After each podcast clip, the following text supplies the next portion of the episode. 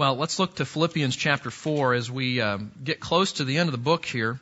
Uh, we, we come today to probably one of the most popular sections.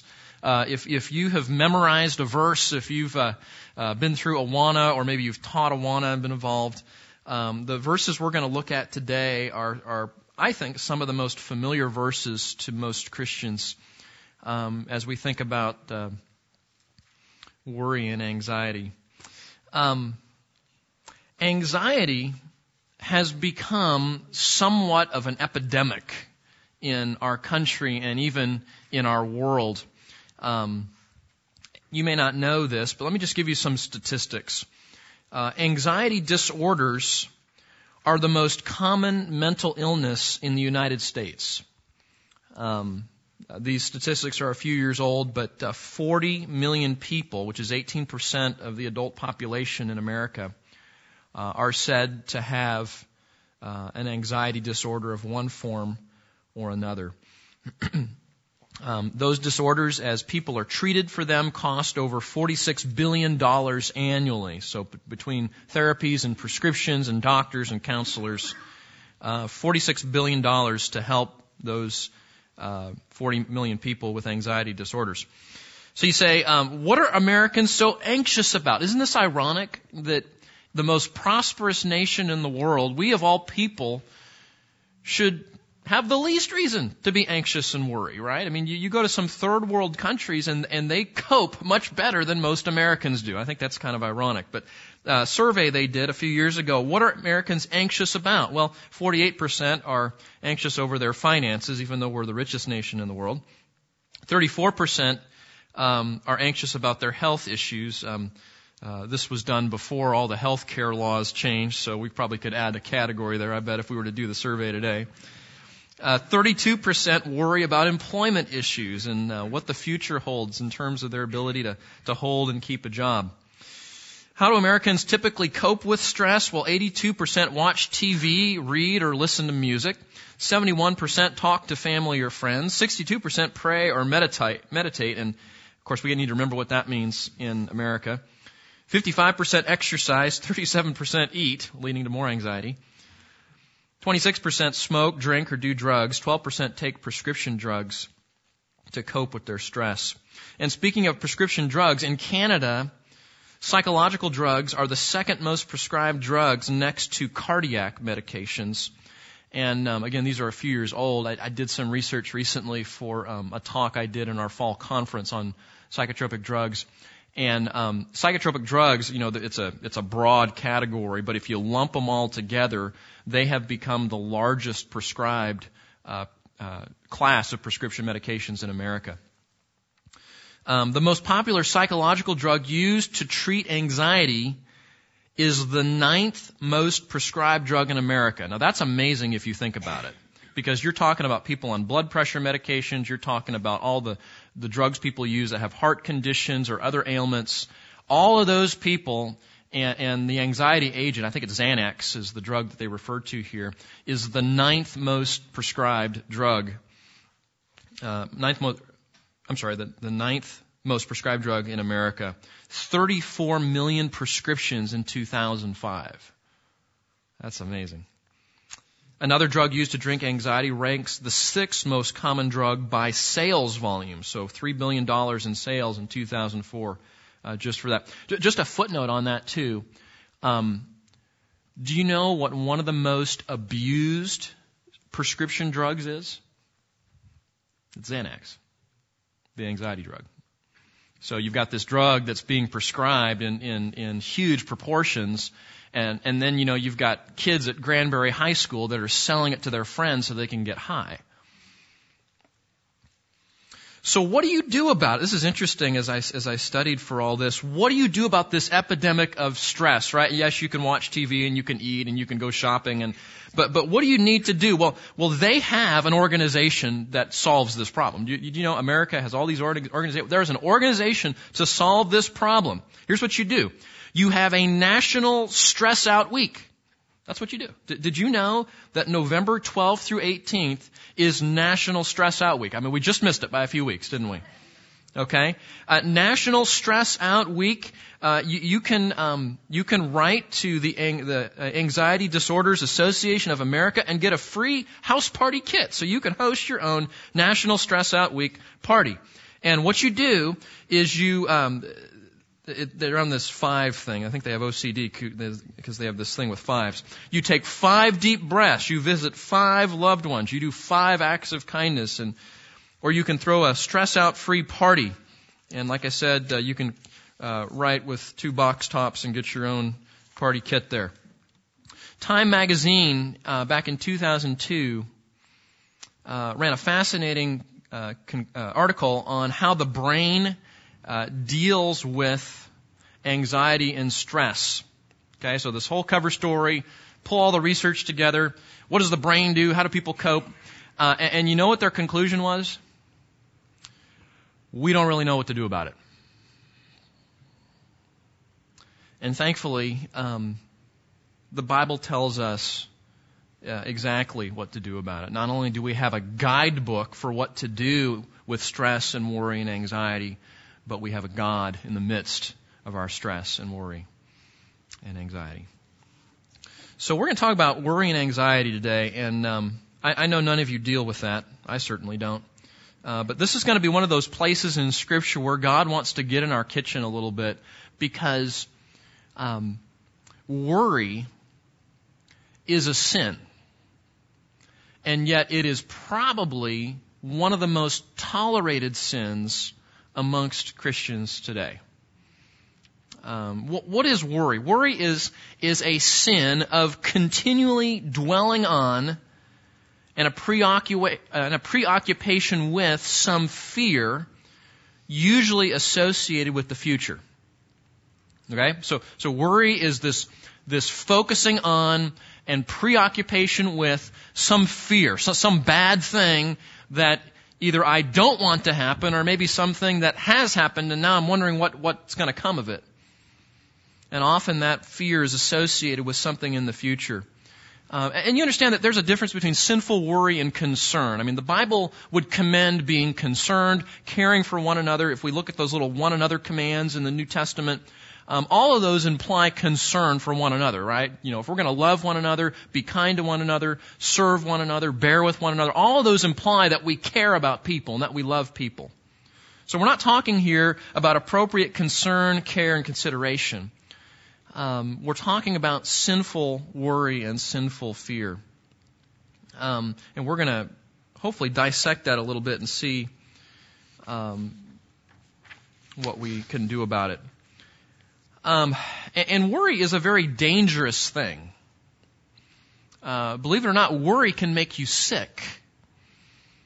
Um, years ago, scientists linked ulcers with stress and worry.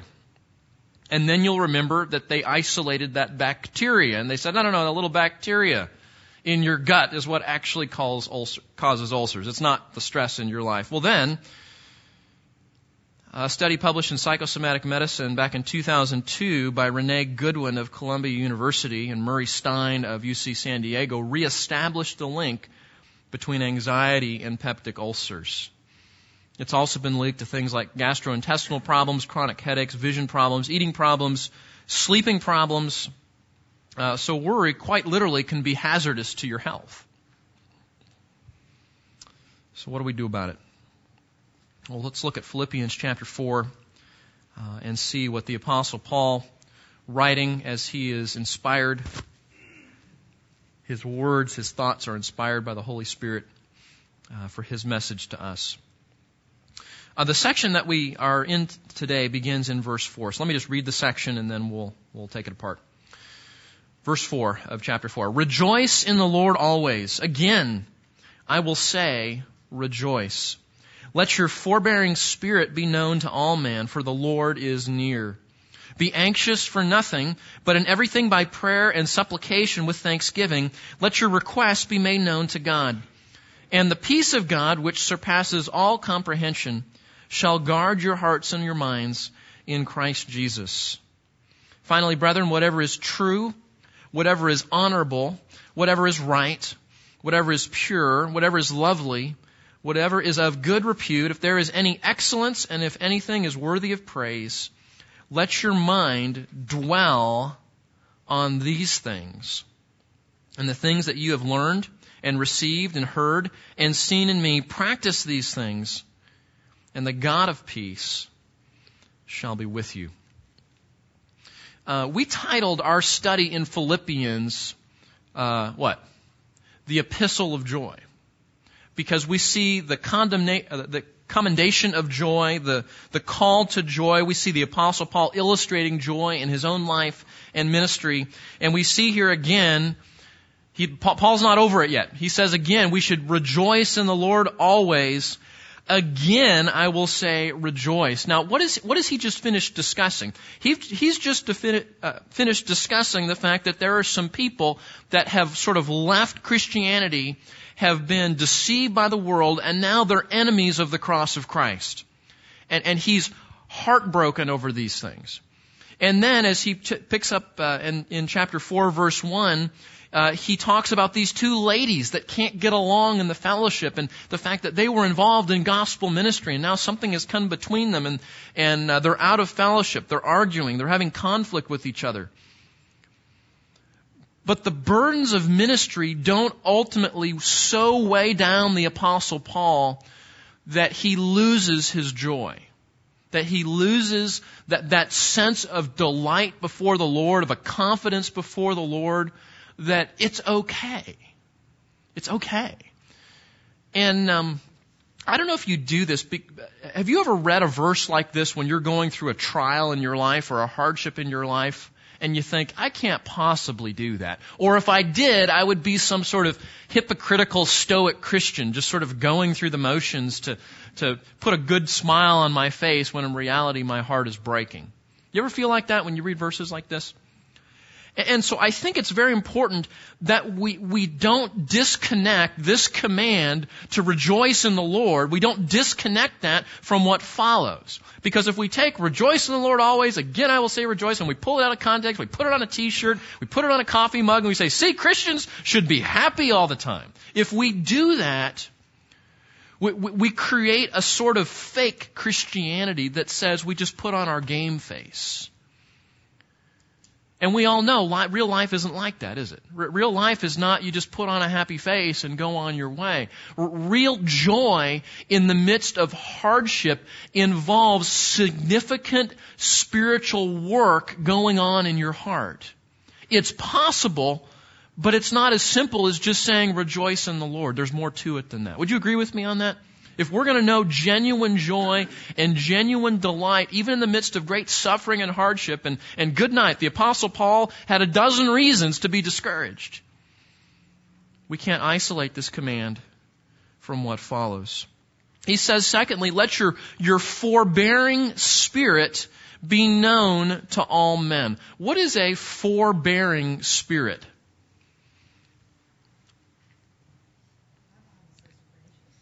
Gracious spirit? Gentle spirit? Okay. We, we, we've come across one of those words that has, um, well, it's got lots of facets to it. It's got lots of sides to it. But, but the, the essence of, of what it is here is, is a, an ability to keep on going. You're forbearing. You're, you're continuing on. Um, and certainly gentleness is involved. That's true, and, and kind. We could say that, but but Paul is saying we, we must keep going in the midst of this. We must keep pursuing ministry. We must keep moving forward as a church. And he said, let, let that spirit, that forbearing spirit, and, and in, in the immediate context, what's he really talking about? Forbearing in the midst of what? What's the immediate thing he has in mind? These two ladies that can't get along. Have you, ever tried to do that? You, you got you, there's somebody you're trying to help, and they're they're not seeing eye to eye with someone else or some problem, and, and you you take Saturday afternoon off to to away from your family or whatever you're going to do to spend time here, and they don't get it, and you try, and they don't get it. You try to help them see the log in their own eye and they want to go speck fishing with the other person, right? You know, you, you try to help them humble themselves and they're just resolved in defending themselves. And Paul says in the midst of that, Philippian church, you let your forbearing spirit be known to all. You endure. You don't give up. You be patient. You keep on going. Be- because, if, if we, learn, we all learn this, we're, we're all grown up Christians here, right? This is hard. What we are doing is hard. Walking with God is hard. Being a church is hard. Working out conflict and di- difficulty and disagreements is hard. And, and one of the things that can happen in conflict with a person, in, in a difficult situation, in hardship, all, really all the things we've talked about in Philippians, one of the ways that people deal with that is they turn inward. They turn inward and they begin to dwell on and dwell on and dwell on these fears of what is happening or what might happen in their situation. And the Bible has a term for that. It's called anxiety. It's called worry. And that introduces for us these famous verses. Look at verse 6. Be anxious for nothing. Now let's just stop right there. Just stop there. Don't go on. Uh, we have a translation problem here because being anxious for nothing in English so, sounds woefully too passive. It's way too passive. It, it, it, it's a command, but it doesn't sound like a command. Uh, in the Greek text, if you were to look at this in the Greek text, it says literally, nothing you worry. That's what it says. And, and by, um, I was trying to explain this to my kids the other day, and I don't know how it even came up, but um, if, if, you're reading the newspaper and the writer of the, of the article you're reading wants to emphasize something, he might boldface the typeset, right? Or it might be the headline under the picture. You know, that's the point. That's the, the issue of emphasis. Well, in Greek, the way you emphasize things is you start changing the word order. I know that sounds goofy. Uh, it ends up sounding like Yoda talk almost, but um, in Greek, that actually makes sense. And by, by moving the word nothing to the beginning of the sentence, what Paul is saying is, don't worry about anything. It's actually stronger than that. He says, you know what? Stop worrying. You need to stop worrying. You stop. Don't do it. Don't worry about anything. And if we're going to obey this command, because it is a command, it's a strong command, to be anxious for nothing, um, we need to start, I think, by being very painfully honest with ourselves. Don't we? Because here's what we'll do. We'll say, um, I'm not worried, I'm just stressed out today. Right? I'm not worrying, I'm just overwhelmed. Uh, I, am not worried. Um, that's just the way I am. I'm, I'm just a worrywart. You know, you heard that before? And of course, in, in today's uh, therapeutic culture, anxiety is an illness or a sickness. And certainly there are physiological things that go on in the experience of anxiety. Um, but the but the Bible says the root of all that, even though there may be physiology that flows out of it, the root of that is a spiritual problem. And if we're going to stop worrying, we need to start just by being painfully honest with ourselves and saying, I have to admit that I do this sometimes. And furthermore, it, for, for some of us, we have to admit that this is our normal operating system. I mean, there are people that worry all the time. They, are professional worriers. And you say, well, that's, that's pretty harsh, Keith, because uh, everybody worries and, and, you know, why, why do we, why does the Bible have to beat us up with something that we already know is a problem? Because if you don't see it as a sin, you won't turn to a Savior to help you. That's why.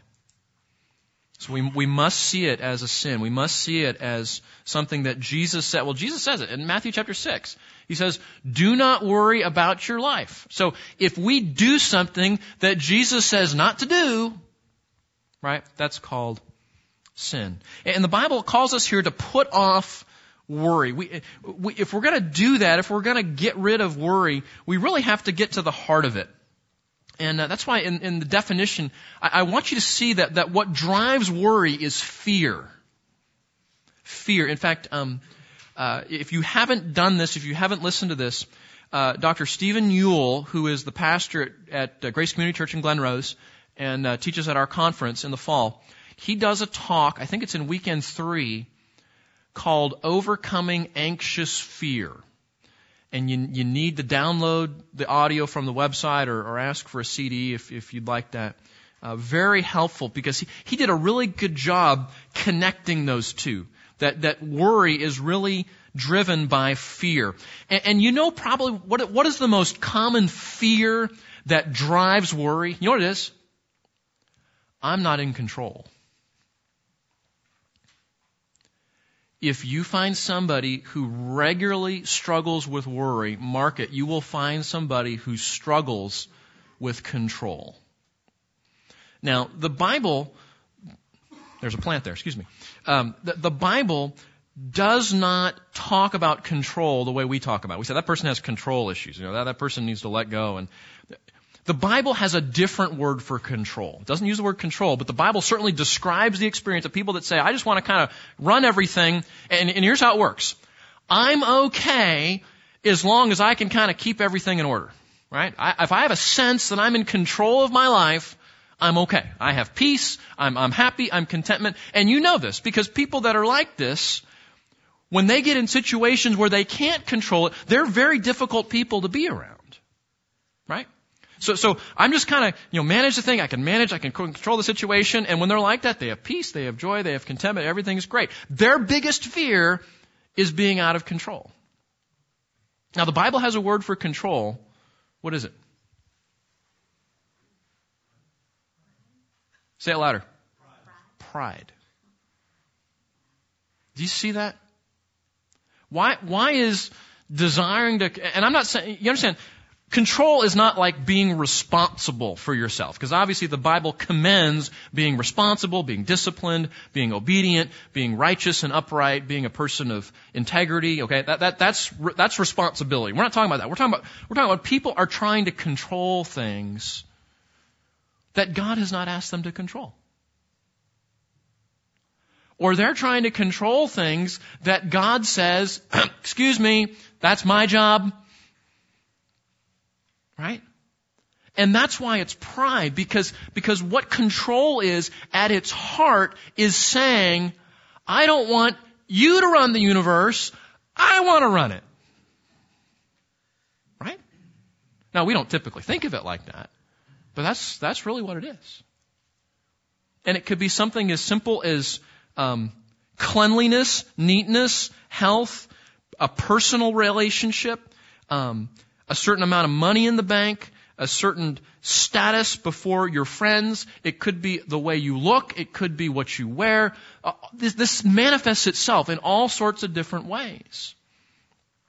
And, and, and God loves us enough. You know how much God loves us?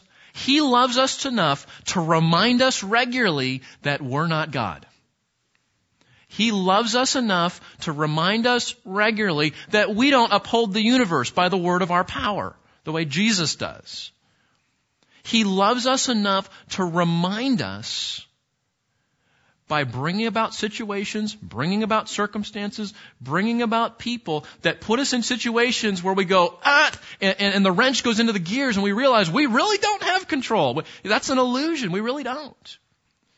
And God doesn't do that to frustrate us. He does that because He loves us. Because, because, what does James say? James chapter 4? God is opposed to the proud, but he gives grace to the humble. Now, I don't know about you, but I don't want to be on, on the side of the team that God is opposed to. Do you? And he loves us enough to frustrate those situ- or to, to, to, to we call it a holy frustration? Uh, he, he, loves us enough to bring about circumstances where we have to conclude, you know what, I, I, I'm really not in control of this thing. And that scares the fire out of some people because they lust after it so much. So if we're going to repent of worry, We, we really need to get to the bottom of it. What is it that we fear? Because if you're, you know, your mind's going, you know, 528 miles an hour, it's like, what's driving that? What am I so afraid of? What, what do I don't want? What do I? And it, and it could be lots of things. What, what are we afraid of? Are we afraid of failure? That could be one. Public embarrassment, having rebellious kids, not being in control, being fat or overweight, not having any friends, not having enough money, losing a loved one, a stock market crash. What do we fear? And when we do, the Bible says here we need to get rid of it. It's a command. We need to stop doing that. Put it off. And you understand that, that, that to put off sinful worry, what we have to do is to say, I have to repent of whatever this thing is that I fear so much that I'm, that, that I'm not getting in that situation. So we confess um, and, and if, if pride is, is sort of the fundamental sin behind all of this, what, what's the, what's the subtle sort of theological truth that goes with that?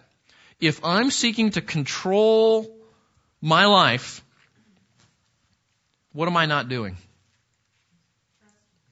Trusting God.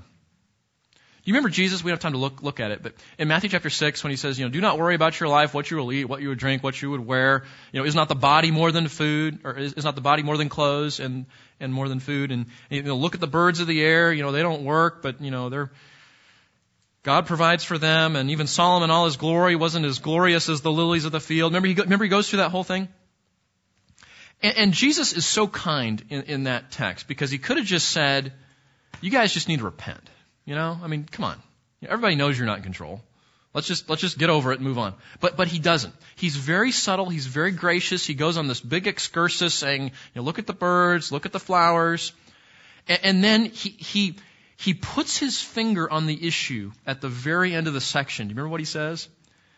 So why do you worry about these things, O you of little Because at, at its core, worry is a trust issue. I'm not trusting God. I'm not, I'm not submitting to His control. I mean, I mean, okay. You've got a wonderful, good Heavenly Father who loved you enough to send His Son to die in your place. Aren't you happy He's at the helm of the universe?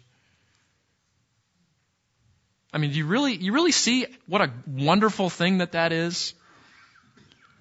And how peace is not pursued by trying to control everything. Peace is pursued by submitting to the God that does control everything and trusting Him. Because we know that He's trustworthy. Worry is a sin because at its core we're not trusting God or fearing His name, and instead we're trusting in ourselves and fearing something other than God. So we need to confess it. Stop worrying. Number two, we need to start praying. Uh, every issue of life, if we're going to change, has a put off and a put on. I, I hope I'm like I'm like a, a broken record. That, that's a painfully old analogy. That uh, a skipping CD. Uh, a, okay. Every, every issue of life, if you're going to change, there's something you have to stop doing, but there's also something right that you need to replace it with. A put off and a put on. And, and even, um, I'll give you a hint about my sermon, okay? If you are paying attention to the outline, you will see put off, put on, and renew your mind in Hebrews chapter 12, verses 1 to 3 this morning. Okay? I'm not going to talk about it because that's not really the point, but just, just be paying attention. You, you guys will see that. Okay? So if we're going to put off worrying, what do we do? Because if you just, I'm going to stop worrying about my bank account. What is my bank statement? Uh, what do you do, right? You've got to replace it with something. And what you replace worry with, according to this verse, is prayer. Be anxious for nothing. Okay, so nothing, don't worry, right? That, that's what it says. Nothing, don't worry. But in everything, by prayer and supplication with thanksgiving, let your requests be made known to God. And, and this is interesting because the Apostle Paul doesn't just say, um, you, you, guys need to stop worrying and you need to start praying. I mean, th- this is not, you know, you know, be happy, Jesus loves you, or, or you know, just you know, don't worry, just pray. I mean, it, it's not some some um, it's not, this is not something we put on a bumper sticker. This is not something trite and just sort of surface level where we say, ah, oh, don't, don't worry, man, just pray. You know, again, this is hard work. And you know this because when you're in the midst of the spiral of worry, it feels like you can't stop, doesn't it? And so the apostle Paul does something that, that I hope you caught just in reading this verse. I hope you caught this. He says, in everything, now watch this by prayer, that's one, with supplication, that's two, with thanksgiving, that's three, present your requests to God. So, so if you want to look at it like this, he says in four different ways, you need to pray. Pray about everything. Supplic- make supplication about everything. Be thankful. See, that, that thanksgiving is not, you know, I'm just, like, like last month, you know, when, when you turn on the TV and they've got these actors. Well, I'm thankful for this. It, it's like there's no, there's no person that they're thankful to. They're, they're thankful to the wind. Okay? Thankfulness for a Christian has an object. We are thankful to God because He is the giver of all good things. In the context of worry, we are thankful to God because He's good and He runs the universe and He knows what He's doing and is all wise and He's working all things for our good and His glory. So thankfulness is not some, oh yeah, I'm just going to be thankful. It's I'm thankful to God for who He is and what He's doing in my life. So He says in four different ways, you need to stop worrying and start praying. Everything by prayer and supplication with thanksgiving. It's as, it's if, it's as if the apostle Paul asked the question, how do you deal with worry? His answer, pray, pray, pray, pray. Every time you're tempted to worry, pray. In fact, I, I've long thought, and, and the, the Palmers are notorious worriers. Now, just some family history there. Um, I've often thought that sanctified by God, the most the most enslaved warrior can be the most amazing prayer warrior. If you do what this says. Be- because people that worry tend to be the type of people that are concerned and care about other people, and that's good, right? And if you will replace the sinful way of dealing with that by controlling and fearing worrying, and if you replace it with the biblical Christian thing, which is to trust God and pray, think about that prayer ministry. Think about what your prayer life might be like. 1 Peter 5 7 says, Cast all your anxiety on Him because He cares for you. We cast them all on Christ. We pray. We give them to Him. Now, now look back at the text. How many of my anxieties and worries and fears am I supposed to pray about? How many am I, am I supposed to give to Jesus? Really? I can't even worry about a little thing? You know, worry is like so many other sins. When, when you tolerate a small thing, you will find yourself snowballing into worrying and, and, and, participating in sin in very large things because, because you're always training yourself. You understand that? We are always training ourselves in terms of how, how do we deal with all of this. And if we're, if we're tolerating even little amounts of worry, we're training ourselves that in the moment of stress, I turn inward and I think that, you know, this, this mental process that I go through is somehow going to help. No, it's not going to help. It's going to give you an ulcer. That's what it's going to do. But what if you actually pray? That's one of the amazing things. All worry is going to do is make you sick. And does worry actually do anything to help the situation? Does it do anything to actually help the situation? Does it do anything to actually help the situation? So why do we do it? Because we crave control. We love the thought of being autonomous and independent and in control. We know better. So we want to repent of every part of worry. Prayer is the only activity that will conquer worry. Because ironically, this is interesting, and I don't want to get off on this because it's not the point. Ironically, most therapies designed to help people with anxiety, you, you know what those therapies focus on? Helping the person be in control. okay, I'm going to shoot the other foot with a gun, right? Uh, I'm going to kick while I'm down, kick myself while I'm down. Most techniques on dealing with anxiety from a behavior therapy approach focus on the out of control feelings and learning how to be more in control and feel more in control. Um, I hope none of you subscribe to this, but there's a magazine called Self. Isn't that uh, telling of our culture? And um, I found this on the internet. I don't subscribe myself, just in case you're worried about that. You shouldn't be worried about it, by the way. Um, listen, listen to this. Self magazine article on worry, November 2005. Here's the goal. You can learn to feel more in control on your day to day. That's the world's answer. You're not in control, and that's why you worry. So what's the solution? We're gonna, we're gonna help you pretend, find sophisticated ways to pretend so that you feel more in control. Yeah. That's gonna help. But you know what? Prayer does just the opposite because the heart of prayer is admitting that we are not in control. God is.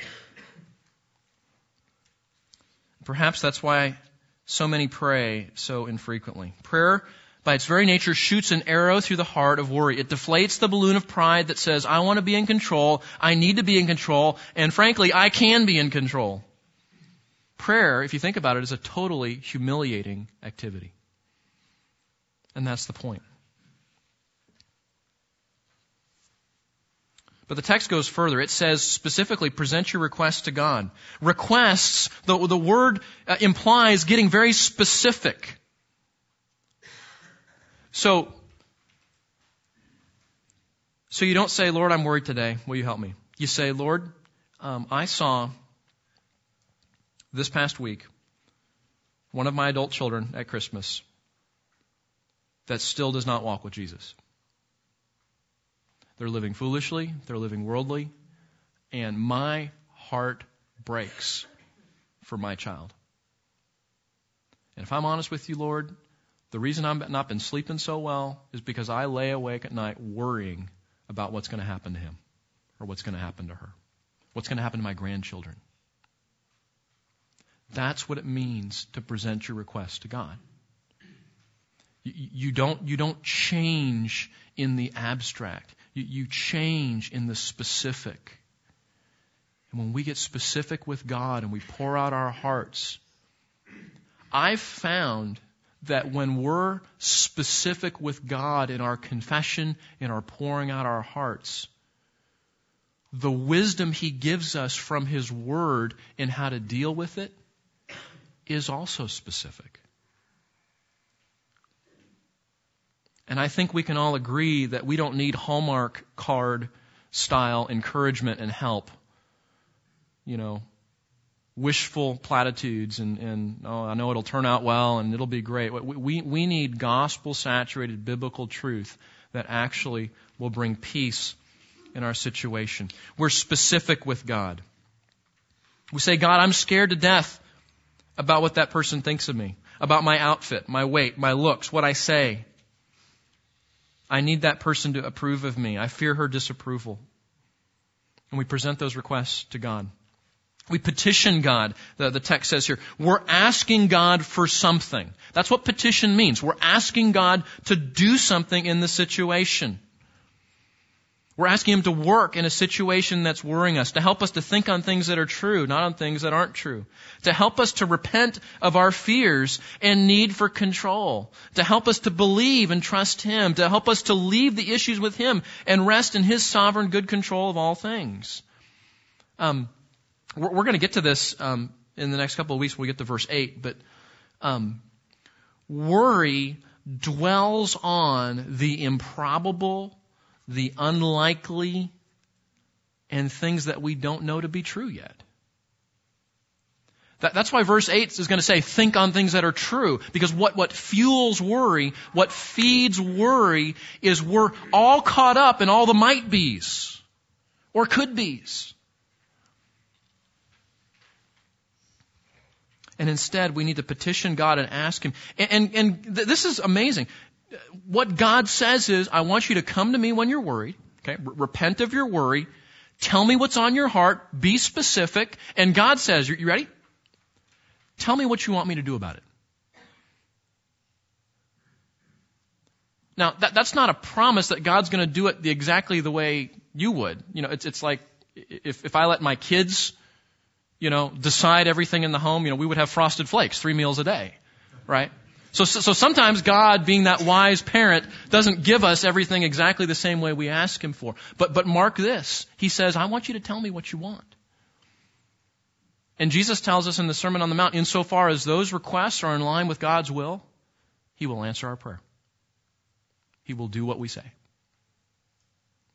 Now, that's a way better option than just worrying yourself sick, isn't it?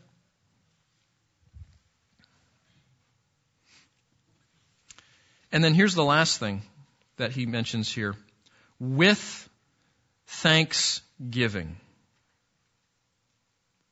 The, the word with is, is exegetically significant. It's very significant in, in the text itself. Um, the word with indicates the manner with which we present our request to God. It shows us what's our attitude as we come to God presenting our request. See, thankfulness is what should characterize our prayer as we turn from worry. You think about it, worry zaps our thankfulness. You ever notice that? When you worry, you forget all the 3,728 good things you have in your life. And so Paul says, oh, by the way, when you bring your request to God, do it with thankfulness. This verse tells us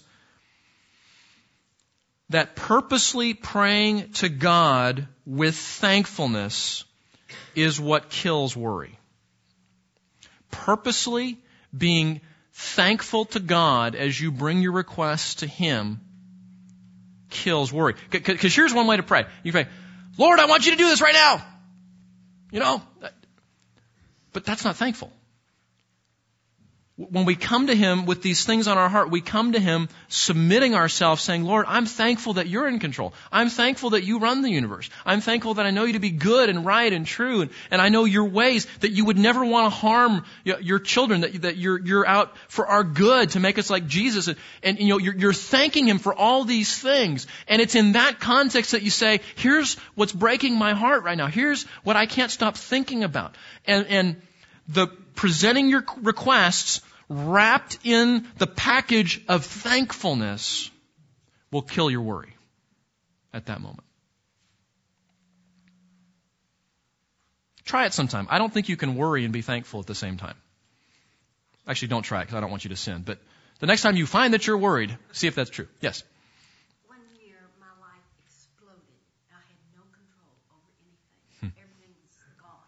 And so, to to uh, use this verse properly, I had a hard time with the Thanksgiving.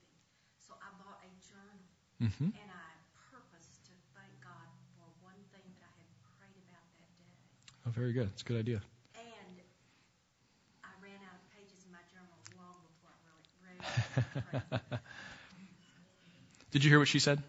She said there was a particular time in her life when, when really something happened and she just knew very much that she was not in control and she was trying to apply this verse and so she got a journal and started writing out one thing each day that she was thankful for uh, in order to apply this verse. That's a really, yes. The least was, thank you, Lord, that it wasn't so hot today because I had to do such and such. The biggest was, my one of my children needed two thousand five hundred dollars, and I said, you know, that's impossible. We have nothing. And but I felt like he needed that. I really thought he should to have it. And I said, Lord, I believe that. I believe it. And the next day, anonymously, I was given five thousand dollars through the mail. Wow. Thousand five hundred for him and two thousand.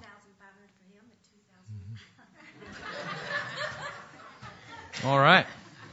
Grace is abounding, right? About So abounding. It's in the book too, and I still have the book. Yeah, that's cool. Thank you for sharing that. You know, and I think what Becky is illustrating is that um, it's much easier to memorize this verse than it is to live in light of it. And we should memorize it, but using a journal and, and being particular to apply what this is saying in the midst of a hardship usually requires that level of specificity and attention. So, what a, what a great uh, testimony. Thanks for sharing, uh, Becky. Um, so, what does all this have to do? Well, he started off the section saying what? Rejoice in the Lord always. How did he get there? You got to identify what's what's the source of your worry and anxiety. You stop doing it, you repent, you confess it for what it is. You turn to God in prayer. You pray about everything. You present your requests to God. You're, you make supplication, petition, and you do it with thanksgiving. And, and, and an amazing thing happens. And one, one of the things that happens in the midst of that is that as you are thankful, what, what, what Becky illustrated, when you are forcing yourself to think about things that you can be thankful for, one of the byproducts of that is joy. Well, there's another byproduct of this process. It's, it's what we all crave in the midst of worry and anxiety. It's in the next verse, and we will look at that next week. Let's pray. Uh, Father, this is, um, if we're being honest and uh, just as a family today, we know that uh, this is one of those garden variety sins that we all struggle with at one level or another.